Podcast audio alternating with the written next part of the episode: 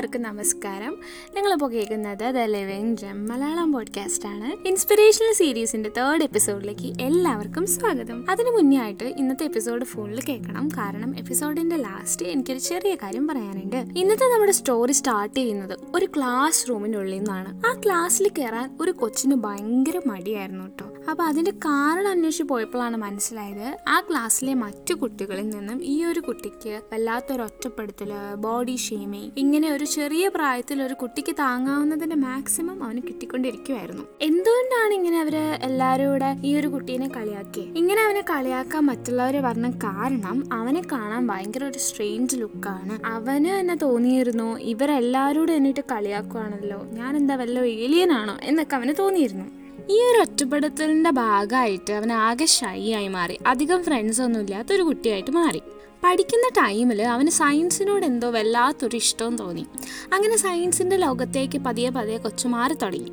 കൂടുതൽ സമയം അവിടെ ചെലവിട്ടു. പക്ഷെ അവന്റെ ടീച്ചേഴ്സിനും അവനെ പറ്റി പറയാനുള്ളത് എന്തായിരുന്നു എന്ന് ചോദിച്ചു കഴിഞ്ഞാൽ അവനെ പറ്റി ഞങ്ങൾക്ക് ഒന്നും തന്നെ പറയാനില്ല. അവനിൽ ഞങ്ങൾക്ക് ഒരു പ്രതീക്ഷയില്ല. എന്നായിരുന്നു കേട്ടോ. അത് അവനെ പിന്നെയും തളർത്തി. പക്ഷെ എല്ലാവരും അത്ഭുതപ്പെടുത്തിക്കൊണ്ടായിരുന്നു അവൻ ഓക്സ്ഫോർഡ് യൂണിവേഴ്സിറ്റിയിൽ അഡ്മിഷൻ കിട്ടിയത്. അങ്ങനെ ഓക്സ്ഫോർഡ് യൂണിവേഴ്സിറ്റിയിൽ ചിലവഴിച്ച ദിവസങ്ങളിലാണ് അവൻ അഭിനയത്തോടുള്ള ഒരു വല്ലാത്തൊരു ഇഷ്ടം അവന്റെ ഉള്ളിലുണ്ടാവുന്നത് പക്ഷെ അവന്റെ ഒരു സ്പീക്കിംഗ് ഡിസോർഡർ കാരണം അവന് നന്നായി പെർഫോം ചെയ്യാനാവുന്നില്ലായിരുന്നു.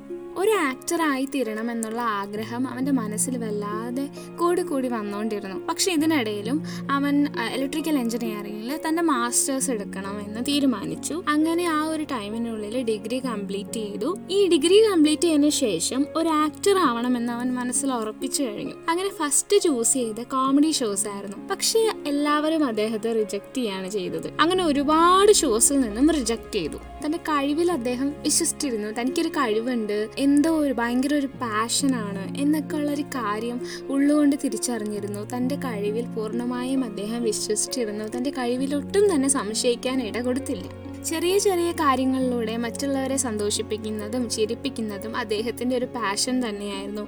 ആ ഒരു കാര്യത്തിൽ താൻ ബെസ്റ്റാണെന്ന് അദ്ദേഹത്തിന് അത്രയ്ക്ക് ഉറപ്പായിരുന്നു. തന്റെ ഈ കഴിവ് ഇമ്പ്രൂവ് ചെയ്യാൻ അദ്ദേഹം ശ്രമിക്കുന്ന ഒരു ടൈമിലാണ് അദ്ദേഹം മറ്റൊരു കാര്യം മനസ്സിലാക്കിയത്.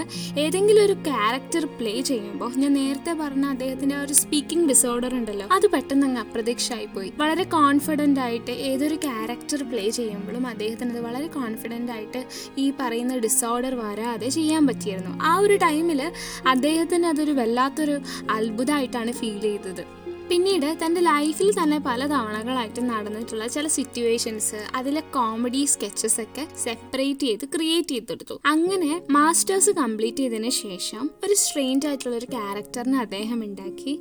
ആൻഡ് ആ ക്യാരക്ടറിന്റെ പേരാണ് മിസ്റ്റർ ബീൻ ഞാൻ ഇത്രയും നേരം പറഞ്ഞുകൊണ്ടിരുന്നത് എല്ലാവർക്കും നന്നായി തന്നെ അറിയുന്ന വളരെ ഫേമസ് ആയിട്ടുള്ള നല്ലൊരു വ്യക്തിത്വത്തിന് ഉടമയായിട്ടുള്ള റോവൻ അറ്റിൻസനെ പറ്റിയിട്ടാണ്. അപ്പോൾ നിങ്ങൾക്ക് ഈ ഒരു സ്റ്റോറി ഇഷ്ടപ്പെട്ടെന്ന് ഞാൻ വിചാരിക്കാണ് കേട്ടോ സോ ഒരിക്കലും എന്ത് സംഭവിച്ചാലും നിങ്ങളുടെ സ്വപ്നങ്ങൾ വേണ്ട എന്ന് വെക്കരുത്.